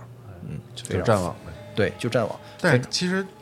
Warcraft 的一代时候刚出的那年是一个 RTS 大年，当时还有那个命令与征服，这就是他们不知道，他们说这个那个西木怎么回事，咱两年都没动静呢。其实西木那边在憋一个超级大招，就是 CNC， 就是 CNC。其实那个时候的成功的游戏都会在次年。因为游戏的开发周期大概也就是10到13个月左右，对，而且大家也想的差不多。你看那些功能之类的 ，CNC 里也都有，大家都能想的很牛。这里边的第二个关键人物就是这个人叫 Samwise Didier， 他相当于这公司的主美。就是如果 Patrick Wyatt 相当于就是我们非要拿中国开发游戏的术语来说的话 ，Patrick Wyatt 是主成，就是他是主美。这 Samwise Didier 他自己给暴雪的这个《魔兽争霸》这块确立了就是一种后来在很多的暴雪游戏里面都使用的一种接近于漫画的一个特别，就是它因为它是俯视角的，然后俯视角之后吧，你其实看不见那人本身的风采，因为你这么看嘛。但是他把人肩膀头做巨大，肩甲特别离谱，然后这身上全是刺儿，就是看着很像战锤棋子的那感觉。他就是用这种就是本来这个身上不是最重要的部分，但是他就给你特别夸大的方式，不成比例的方式来给你做他这个形象，所以他是做了这个。就是美术设定，它无意之中决定了暴雪非常重要的这一个美术风格。然后另外一个人叫 Bill Roper， 这个人做了大部分的那个就《魔兽争霸》1和2的配音，就是他这个人有那种特别低俗小说的那种幽默感。就他这个游戏里面有很多配什么，就是他会拉着这个同事一块配，就是没有找外包配导演是吗？对，这感觉。然后他自己还配了好多的角色，哎，确实好，真的好。当时那配音就是对，所以就《魔兽争霸》1和2和3就是。它始终是一种，它不是完全特别可怕或者特别庄严肃穆，它本身就是还一个挺逗的那感觉。对。总之呢，就是你就看到这个大家的这个才华，慢慢的就在做自己第一个游戏的这过程中全部发挥出来了。这个事儿在很多的游戏公司里面是不可想象的，它是一个特别民主、特别平等的氛围。而且那个很多事儿可以在无监督的情况下涌现出来。对，就是居然它不是靠这个管理来我要求你或者怎么样，它就是自己去弄。说那个 Patrick Wyatt 就是在那段时间里面，在那1-2年里边就没有休过周末，他就是周末整完了，周一给大伙看一个，看我憋了一新大招，你看这是不是挺厉害？就那种感觉。看一个功能啊。对。然后94年11月份，《魔兽争霸1》就上市了，然后这个游戏其实挺慢热的，最后卖了30万份，算是一个成功，但不是一个爆款。是。但是给公司财务站稳了脚跟。这个时候母公司一看，那你自己的那个原创的 IP 是能养活你自己的，我就更没有理由去管你了。然后95年12月份很快，一年时间，二代就出了。二代还是那个局域网，那个时候还没有 TCP/IP 呢，只有一个 IPX， 就是电脑没有 IP 地址，只有 MAC 地址啊。但是局域网的联网，它可以支持到8个人的联机，就非常牛逼。然后这个事儿就是当年玩过游戏的人就那个可能会知道，就是在《魔兽争霸2》的那个时候，就是有民间的高手出来把。他们的那个局域网给魔改成了互联网，就是可以让服务器，然后对，就是对，就是让电脑就是以为自己在一个局域网里，但实际上模拟成局域网。对。然后那个软件还收费，反正就是把暴雪气够呛，暴雪还告过那个人，所以后来那个战网就有点像是要复仇的意思，就这个事儿我们要自己做，就是就这感觉。后来，所以魔兽2在战网上了之后，他们又重新发售过一次啊。然后这块就要说到魔兽2的时候，大显身手的这个关键人物3，就这 Chris Mason， 也就是大家最喜闻乐见或者是暴雪迷们最津津乐道的一个，就是我就一圣人，就大家觉得这是暴雪最完美的一个人。他2016年就退休了，就是退隐江湖了。Chris Mason 来公司的时候是以美术，他来公司的时候，他都不知道这公司是做游戏的，他是玩乐队的，就是主唱还是弹吉他忘了，反正就是被人拉过来说这块需要一些特别胡逼的美术，然后你不是会画画吗？然后你就来画，然后他发现是一做游戏的公司，他做了一段时间之后。到魔兽2的时候，他的才华就在公司内部已经非常的清晰了，就是他特别擅长编故事、编设定。哦，这个东西就 LORE 这个词 ，lore 这个词儿在中文里我不知道怎么来对应，它是介于设定和故事之间的一个，就是相当于是比如说叉叉文明。就是这个文明历史上的所有的这几万年，这艾泽拉斯啊，怎么回事？这个东西叫 lore， 它就是编这个东西。就是暴雪在《魔兽争霸1》的时候，只有人类和兽人这俩种族，就没有 lore， 就是人和兽人在打架，就没有任何。然后到2的时候变成叫那个副标题叫《黑暗之潮》吧？对，对啊、对，《Tides of Darkness》。这时候他又编了，就是特复杂，什么什么黑暗之门，什么这那个的全出来了，全都是他的手笔。后面的那个《星际争霸》，他就是 director， 他就主要就是他编的啊。对，然后那么深的那个 lore， 对，就是这个人就是一神。然后他还写了那个好像最早的一本那个魔兽的小说，就是叫那个《鲜血与什么鲜血与荣耀》啊，对。后来的这公司的 creative director 创意总监嘛，对。然后我们就要说到暴雪的另外一半，就是北方暴雪。太喜欢了我。94年11月份，《魔兽争霸1》上市之前的那一年，就这个游戏还没上市的时候的那个 CES， 那个年代还没有那个。E3还是97？ E3是95年，是95年往后，对，下半年。所以94年的 CES 上边。那个暴雪来参展，当时暴雪正在做的一个快要发售的一个 Sunsoft 的外包是那个就是街霸的换皮，就是正义联盟，街霸换皮正义联盟，就是 DC 的 license， 然后做一个叫做那个什么 Justice League Task Force 的游戏在超任上，然后他们就是兴冲冲的去看那个 Sunsoft 的那个大展台，他到那儿一看发现有两个。正义联盟的换皮，一个是他们自己做的超任的，还有一个世嘉的，就摆在一起展，他们都傻了，就从来没见过说，就没听说过说一个游戏授权给俩公司各做各，而且互相不知道。然后他一看说这什么啥呀，然后对方也傻了，就是做世嘉的那个版本的那个公司也傻了，那公司叫 Condor， 这俩公司就是在现场才认识的，然后他们就互相打量，就有一种那个。你谁徒弟？对对对，你也有两下，因为两边都是做的同样的这个。就是他们的任务是一样的，但是他们做出来的各有各的特点，还那个总的来说还都比较不错。俩人做了一份题啊，就是那种感觉，看看就切磋一下哈。哎，对，你是怎么解的，我是怎么解的，聊上了。对，然后 Condor 这边三个人啊 ，David Brevik 还有 Shafer 兄弟，就是他们三个人创始的公司，也是这个 Sunsoft 的外包。然后这两个公司就认识了，然后呢 ，Condor 就听说了，说那个暴雪这边他们有一个自研的游戏，那个要自发行的，叫《魔兽争霸》。完，他们一看，我操，这挺牛逼啊，就还挺震惊的，就是互相。觉得对方还都挺酷的，然后他们说我们没钱，Condor 这边说我没钱，我们也有一个想做好几年，我们就一直想做，但是就是没有机会做的游戏，就是我可以给你大概讲讲，就我想做一啥游戏呢？他说我想做这么一个游戏，就是那种杀怪，不停的杀怪，那个就是捡宝物，没故事。就说现在 D&D 的故事就都是傻逼，就是傻。那个年代的 D&D 的游戏是一个历史大低谷。因为那个时候有太多粗制滥造的 D&D 的游戏，故事又臭又长，游戏机制毫无创新，而且都是回合制的嘛。他们就说我们要做一个没故事的，就是不停杀怪、捡宝物、踢门团。对，然后那个有很强的 rogue 的要素，然后是一个类 XCOM 的游戏。因为当时这个 David 他玩了那个初代的 XCOM， 他觉得那个机制特别好，就是他想象就是自己有一个。每回合我有10个行动点数，我可以去分配，我可以干这个事儿花多的行动点数，那个就花少。他想了这么一个回合制的一个类 XCOM 的 roguelike 的杀怪捡宝的这么一个游戏，然后它的名字叫 Diablo。然后你看，然后那个是人家的对，然后那个。暴雪这边老板就说挺好，完咱回头再聊吧，反正我们就是交个朋友，留了电话。后来 Allen 和 Patrick Wyatt 就是那个主程序，俩人还去飞那个就还飞过去看了，看了他们做的一个小原型，然后觉得真的是挺不错的，就 Diablo， 然后就签了他们的发行，给了30万，非常大的一笔钱，因为他们说这个游戏是一个当时看是一个。不是投，就是发行的。签发行的。对对，签发行就是这个预付款给了30万。对对。但是呢，他们留给了这 Condor 这边2个特别离谱的要求，就是把那个 David 给整傻了。一个是说，他说你们这个不能是回合制，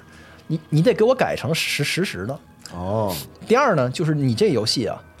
一定得支持多人，要这游戏要能支持多人，肯定就爽爆了。对，就是第二个是建议，但回合制那个就基本是要求，就是你想让我发你这游戏，你就得必须改。对对对。然后 David 就觉得自己的初心就被颠覆了，因为他说我想做的是一个类 XCOM 的游戏，对对对，他说我这核心乐趣你们懂不懂啊？我的核心的乐趣是，你都残血了，然后你面对这怪，你马上就要死了，这个时候你可以这么干，你也可以那么干，你可以花很多时间你去想，但是你最后你要去把你这个策略去检验，你这个策略到底是对还是错。如果你要死了的话，你就玩法在这儿，对对，全白玩了。他想做的是一个完全调动人大脑的那个谋划的那个和策略验证的这么一个这循环和乐趣。但是暴雪这边呢，暴雪是在做 Warcraft， 他在做魔兽争霸，他说就是实时的游戏里面也有非常深的策略的乐趣，而且实时的游戏是一个特别激动人心的，就是你那鼠标点马上就有反应的这个事儿，这是就是你可以再考虑考虑。所见即所得是未来嘛？对对对对 ，David 这边就不干，暴雪这边就 PUA 他，就说那个，你也别光你自己说，你问问你同事，他就把自己的所有的员工叫到厨房里，说现在那个咱发行商这边说要改实时，支持这个的这个人就举手，结果一投票，就15人里边有那么12、13个人都是支持改实时，就他自己人，哦，就他自己不想改，就自己被员工给背叛了，所以就没人想玩 XCOM 对，然后就很吐血，然后正好是个周五下午，他说那没法弄了，因为这游戏要改实时，整个推翻全重做。是这游戏核心就是他，就 David Brevik 是一个超级牛逼天才制作人，他的审美是一坨屎，就是全都靠 Shafer 那边弄，然后他自己他就是程序是特别牛逼，这游戏的核心的那个程序全是他自己一人写的。他说那你们都走吧，然后大伙儿就下午就回家了。他说我自己弄，然后他就开始。他想着要一直不吃不睡的干到周日晚上，到周一早上上班的时候，大伙儿就能看到一个能实时基本能跑起，能给大伙儿看到一个实时状态。他最开始还想的是，我把这实时给你们家实现出来，然后你们看这是一坨屎，你们赶紧验证，这是一坨屎是吧？然后他就开始弄，这就是神迹降临的时刻。当天晚上，他用了几个小时就他妈给实现出来了。他实现一个最基本的，就是一个战士拿着一个单手剑。然后在他鼠标点击一下走过去，把一个骷髅就给砍碎了。而他当时做的还是就是你点一下砍一下，然后他就一直在那点，一直在那点，然后把那个骷髅给砍碎了，然后把东西给捡起来。他就自己把自己给说服了，就是给征服了。他说这他妈太好玩了，真他妈就血脉奔张，就他说太有意思了，简直就是浑身起鸡皮疙瘩。然后等到周一来，他给大伙一看，全公司全炸了。他说这他妈。谁他妈要做实时的那个？谁要做回合来着？有病吧？然后这时候他就给这个发行商这边打电话，他说：“行，改实时，改实时，但是那个我钱不够，就是我要加钱，而且我要多1个月的时间，因为我核心的那个全部要推翻来重做。”1个月就够你看。对，那个年代真是不可想象。对，然后 XCOM 类型游戏用1个月时间就改成 Diablo 了，怎么改啊？然后对，到这个96年上半年的时候吧，应该是，然后 Condor 的钱特别的逼仄，就是他那个公司当时那苦，哎呀，就是苦逼程度，先想想都心酸。他们就是所有人就想做这 Diablo， 就是 Diablo 就是大家活着的意义。但是他们那个钱不够，所以他们同时还要做一个在 GB 上做一个 NFL， 就一个棒球的一个外包的游戏来养活这个项目，所以这个公司的精兵强将必须得放在那个外包项目上，所以就很痛苦。挺常见的，好像这个对。然后这个时候，暴雪这边作为他的发行商也看到了，这确实挺可怜的。而且这个游戏不停在 overscope， 就是他这个最开始就想做的是一个类 XCOM 游，后来越改越复杂，越改越复杂，规模变大了。对对对。然后暴雪这边就说。就是我们刚被收购，然后我们的公司现在那个就魔兽一卖的非常好，所以我们还有钱。要不行的话，我们收购你吧。嗯，所以 Condor 就这么顺水人情的卖给了这个暴雪，就变成了 Davidson 的孙公司，变成了暴雪的子公司。北方暴雪。对。然后 Condor 这边的人，大家喜大普奔，大伙儿觉得，因为他们这个 Diablo 屁事过100个发行商。所有人都说这不要什么玩意儿。他说 RPG 谁他妈玩 RPG？RPG 已经死了，就是没有人能理解，就是 David 想要做的这游戏的乐趣，就只有暴雪，就所以他们觉得暴雪是他们从来没见过的真懂游戏的自己人啊，懂游戏的人，而且还有钱，还能支持我们做游戏，就是特别完美，大家就觉得太好了，对，所以当场就那个改名为北方暴雪，而这个北方暴雪名字特别扯淡，这公司在哪儿呢？这公司在旧金山就在湾区，然后暴雪在洛杉矶，这俩地方你把美国地图打看非常近，就是廊坊的公司收购了一张家口公司，完了管张家口的公司叫北方，就离谱，对，北点是点，对，然后在这个情况下，就是这个游戏的 scope 一次又一次的扩大，然后这个又一次陷入了这个第 n 次陷入开发的泥潭。这个时候，暴雪这边就是你真的就特别，就对于我来说，我都觉得很感动。因为所有的母公司，不管是当年的大哥 Brian 还是那个 Davidson， 去对暴雪都没有过实质性的支持。他们能给到的最大的支持就是说我不干涉你，就我不强迫你吃屎，这就已经他们都已经感恩戴德，就从来没听说过说收购完公司以后还伸手实际去帮这个自己收购的公司，这是很少。在动视和 EA 的历史里面根本就那个，你们知道那个圣歌的那个事儿吗？就是生软基本是被队友给玩死的，就恨不得就买了，就是被母公司强迫你用 Frostbite 的引擎，然后用不明白，用不明白跟母公司是你逼我用这个，我本来用我那原来挺好，你非让我用这个。母公司给他调 DICE 那边就是做那个战地的技术专家来教他们，完也没弄好。其实那引擎实际上是圣歌这游戏拉胯也很核心的原因。就所以这个母公司和子公司很少有那种真的是兄弟情谊，我真的帮你这种情况。但是暴雪真的做到了，就是他们就是派了一个就是 strike team， 就是那种特工队，他们自己有6-7个人，直接收拾行李就去了，就是到那边帮他们做。暴雪自己才当时还不到20个人，然后派了那小一半人去，首先帮他们做多人，就是他们到那一看就是之前说好的做多人，但是 David 这边。他就是说我没做过，我不会。对对对，就是他不像《魔兽争霸1》，他有经验。Patrick 他真做过，所以他不知道该怎么下手。然后 Patrick 亲手来给他们做，甚至 Patrick 就直接把这个 Battle.net 给做出来了。战网这个东西的上线时间是《暗黑破坏神》发售前的3天，上线之后他只有一个游戏，就是《暗黑破坏神》，连自己的那个《魔兽争霸》都还没支持。这个事儿对《暗黑破坏神》1和2的帮助简直就无法估量。就这游戏要是没有多人，你能想象吗？就是《暗黑破坏神》要没有多人的话，对，这是第一。然后第二呢，就是3D 人物，就是因为它变成实时，这我理解啊，这是因为你回合制改实时导致了一新需求。回合制的时候，那个动作其实就还好。如果你是实时的，一边点一边实时，即使有反馈的话，那人物动作必须得特别顺滑，而且特别有动作的感觉。所以呢，他们得用3D， 那人物得用3D， 布景和怪什么都可以不用。虽然最后他可能还是用精灵图去实现的，但是那个他的做得用3D 做。对，而他们不会做，就是 Shafer 这边他们不会做，所以呢，上来这边派了2个那个暴雪这边做 3D 的人，把自己项目都先搁置了，就过来帮他们做。然后第3个是故事，就是《暗黑破坏神》是一没故事，就是就一个人去地牢里面，没故事吗？对对对对，他就想做一个不停的捡东西，然后就是、Q and Load。对对对对，他其实就这个游戏类型的开创者就可以这么理解，就是现代化的，对。然后所以那个给他编故事，就这个就我们说的这个第3个这个很关键的人 Mason 过去帮他编这个1代和2代这个 lore 是怎么回事啊？等到那个第2部的时候，那么特别复杂的那个 lore 就完全是 Chris 来弄的。所以你说这个游戏，你说这个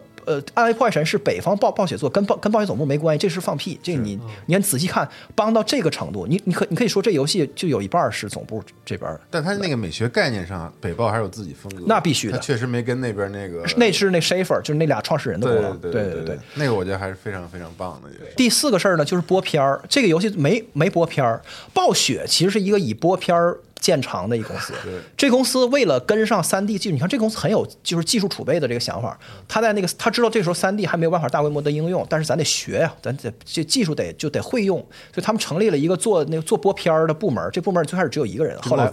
扩2-3个人，新锐。所以在《暗黑破坏神1》的开头和结尾就有2个大段的播片，就那种1-2分钟的那种。而演出效果非常非常棒，那个结尾就是他从那个大 boss， 他把大 boss 给打死了，然后往自己脑门上梆一下子，他把那宝石给抠起来，灵魂石嘛，对，然后一摁到自己的头里面，就是那个事儿是暴雪总部派人帮他们做的。而且最离谱的是，就是他们当时抢进度，这个播片是在没有lore的情况下做的，就先做了。哦，就是说做播片，这个播片做出来了的时候。还不知道这个灵魂石和什么这个人物这个是啥意思都不知道，就先把片儿做了，你就服不服？就觉得帅就做了。对，然后 Chris 这边就是他在不动任务、不动系统、不动这播片的情况下，硬熬一个那个设定，把这些东西全给你解释了，就是完全是反过来的，就是对很逆向的这种方式。而且这个游戏为了赶最后他们想把一切都做到最好最好最好，这个游戏还错过了圣诞节，这个是母公司当时很生气的一件事儿，因为做游戏的一铁律，千万不能错过圣诞节的假期，因为圣诞节是大伙花钱买这些没用的东西的一个关键的窗口，就这个游戏就耽误了，到年底26号还是27号才压盘，然后1月3号才上市，所以他把圣诞节的假期也给错过去了。但是没关系，这个游戏首年销量破100万，3年的销量到将近300万，二代销量是过1000万。对，这是暴雪的第一个现象级的游戏，定义了这个公司，是北方暴雪做出来的。对，是北方暴雪在总部全力以赴的支持下，总部为了支持他这个事儿，耽误了自己的星际争霸，耽误了1年的工期，就把星际给放下了。但我觉得从这儿开始，就后面平步青云了啊！是啊，接下来就是全部都是改变历史，就是让人类开眼界的东西。然后就在这个时候，在一个饭局上 ，Bob Davidson， 就是 Davidson 的那个老板，就是这个母公司，他见到了 Bobby Kotick， 俩人在酒会上吃饭。动视最后来的，刚才咱们讲到的，对，就这两个话头的这两个大老板见着了，完了，这个 Davidson 这边就跟 Bobby 说。哎，我花了675万买了一工作室叫暴雪，他们整挺好的。然后包皮就说：“你有病吧？600多万买个啥呀？什么玩意儿？太贵了。”他无法想象自己10年之后将要花1000倍的价格来并购这个公司。对，这个就是我们最后一期的要讲的东西。没有人能预知未来。对，所以我觉得暴雪这个公司，它有自己的机遇，它有幸运的事儿。但是他也有自己的品质，他的机遇就是他赶上了互联网到联机这个事儿的发生，这个事儿是悄无声息慢慢发生，最开始有局域网，大伙儿在卧室里在地下室里面一堆人把电脑放一起，然后局域网玩，后来变成大伙儿开始想办法在互联网上去联机打游戏，这个事儿他们相当于是正中要害的做出了发展的那个做出了战网机遇，对。你知道90年代的那个游戏机的主要的市场是家用游戏机，对。但家用游戏机和网络相对更远一些，对，因为游戏这个事儿在市场在电视那头，所以游戏行业的人普遍对网络敏感性不够，对，而且出现了一些试图在这方面做一些东西的人，就抱死的不行，大家觉得你这不太超前了啊，反而是暴雪就因为他的战场在 PC， 对，他就是第一个吃到这个红利，就是第一个。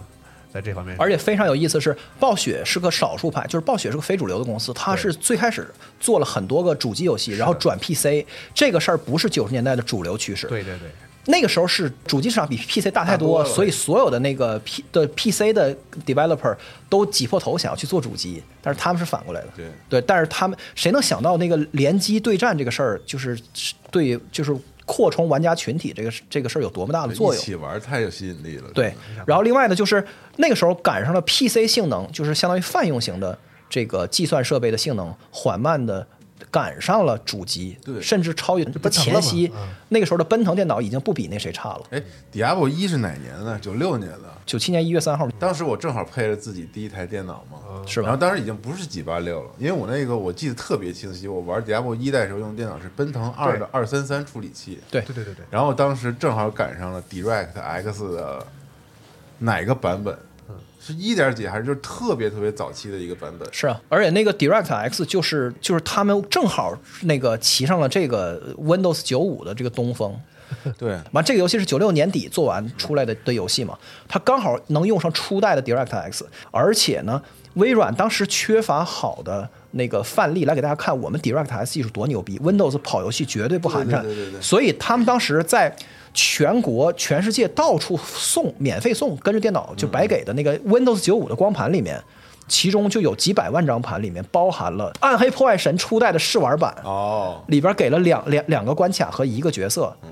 但是玩家当时就是被有无数多人是因为那个微软的那个宣传盘才入坑的，对，而且那个事儿是一个无法想象的 campaign， 就是你花钱，那个年代没有互联网，就是你花钱买这样的爆款，微软给你出光盘几百万张，来送你游戏的试玩版，这简直就是开玩笑，简直啊！所以机遇还是很机遇，完全赶上了，就是风云际会的时刻就被他们正好赶上了，而且他们真的是拿命做出来，就是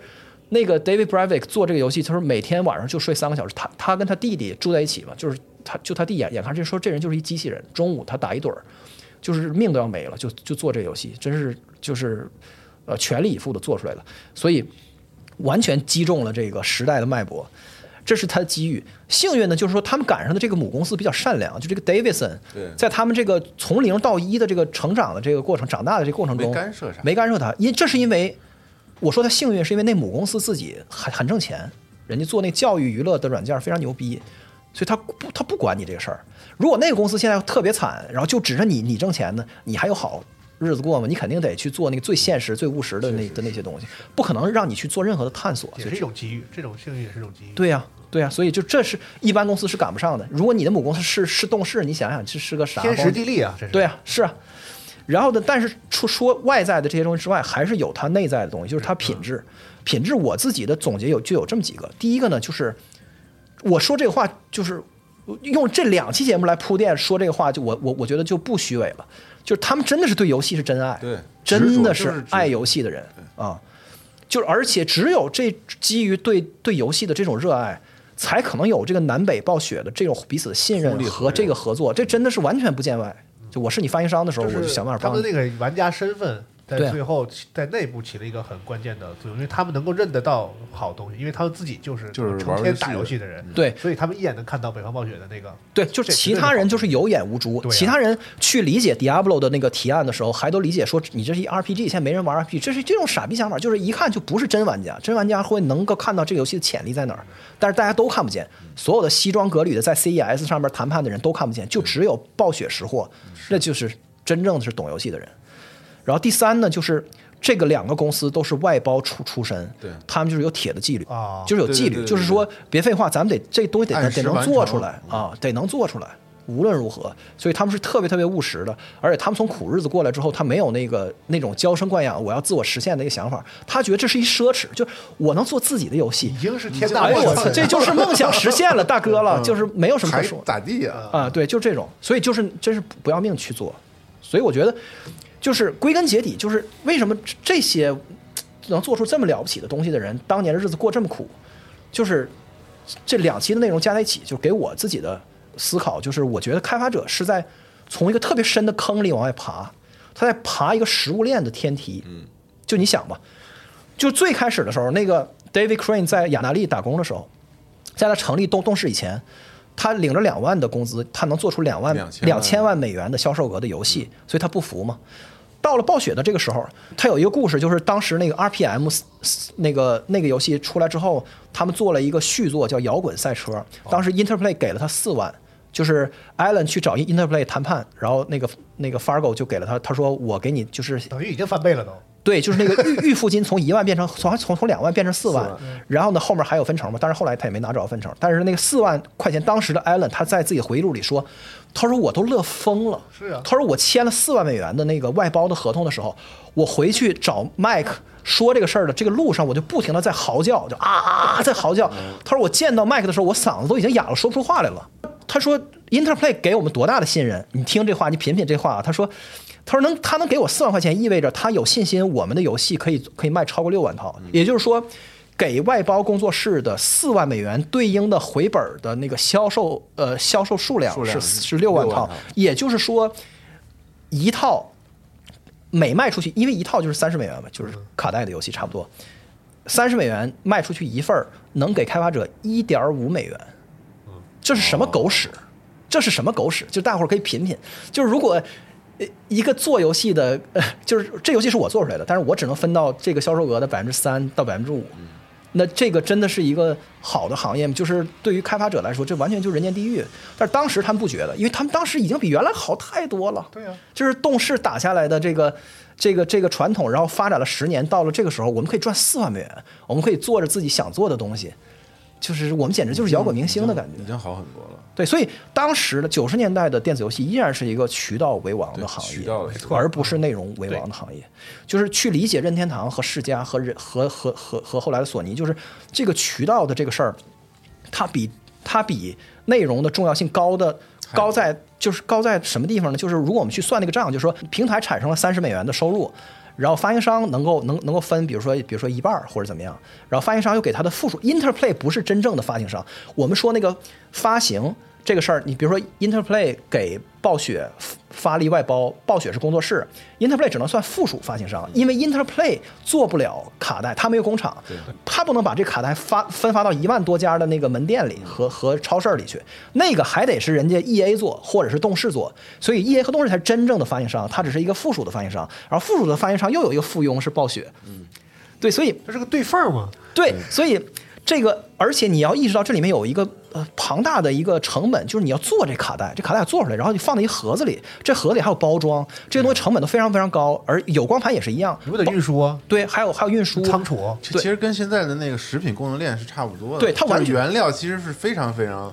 便宜低价的。对，所以如果你是一个从小玩 Steam 长大的人，你可能很难想象当时为什么那个就是。做内容的人被要挨得这么厉害，就是因为你根本就不是这个事儿的成本中心，大部分的成本是在中间这个过程，就仅仅把游戏能够给到玩游戏的人手中，这个过程就老费劲了，而且老大成本了。当然，而且这个成本是一个会亏出大窟窿、会亏出天坑的东西。今天 Steam 的发行没有说没有亏库存这概念， Steam 没有库存这概念，因为你的数字发行我不需要先备料或者先把它做出来，对吧？先多少万套。但是雅达利大崩溃告诉我们，就这一朝被蛇咬，10年怕井绳。整个这个经销商的体系，大家极端的恐惧。大家知道我，你做一个什么游戏是你们都说老牛逼了，我没有这个鉴别的能力，但是我当年可是亏过50万个卡带，在我的库房里边烂了，我就破产了，就埋了啊！对，就这种情况，处理这些卡、销毁它们，我都得花一大笔钱。对，所以压货就等于承担风险，所以为了对抗这个风险，我就要分利润的大头，所以层层的经销商。他们就是不光是生产成本，压货本身就对应了利润的大头，所以这个开发者他能够对应到的他获得的那部分就是非常非常小的一份，跟今天的这个世界是完全不一样。今天的 Steam 可以分 70% 给开发者，而且这还都是非常贪婪的结果。对，这就是游戏行业的发展。大家看到，大家玩家往往看到的是游戏技术的这个变革啊，然后游戏设计的这些那个不断的创新，但其实有一个特别特别基础的。就是游戏发展的必须存在的首要的动力，就是这发行过程成本降低，对，就这渠道成本的降低，对，这样才能够最终帮助内容摆脱它所依托的那个实体物那个媒介的束缚。就是开发者想有好日子，不能就这游戏不能还是这么笨重的去走到那个成本中心，必须得放在开发者端，对，切换回去。对，今天这节目就到这儿，我们还会有一期节目。就是我们这故事会收在这个，动视和暴雪合并为止，那个事儿再往后的事儿，就留给玩家来评说了。今天我们2个主角都全了嘛？对，动视已经活过来了，对吧？然后暴雪也开始走在，暴雪也牛了，也崛起了。对啊，我觉得还是非常感慨的，就是那个时候是人身在苦中，他不觉得苦，当然。对，但是回过头来看，到现在都是好多事儿都是回过来看才会觉得有问题。就回过头来看一个几十亿、几百亿的公司的那个老板，在那几百万美元的时候把自己的公司给卖了，而且还觉得特别特别的幸福的那个时候，就时代真的变了。就今天的时代不会发生这么离谱的事儿。就今天还有很多离谱的事儿，但是不能有这么夸张。今天有今天离谱的事儿啊，对，在元宇宙里有更离谱的事儿。是的，行，那我们的第2期就到这儿。行啊，感谢，感谢钟群老师，也感谢大家收听，那咱们就第3期以后再见，拜拜。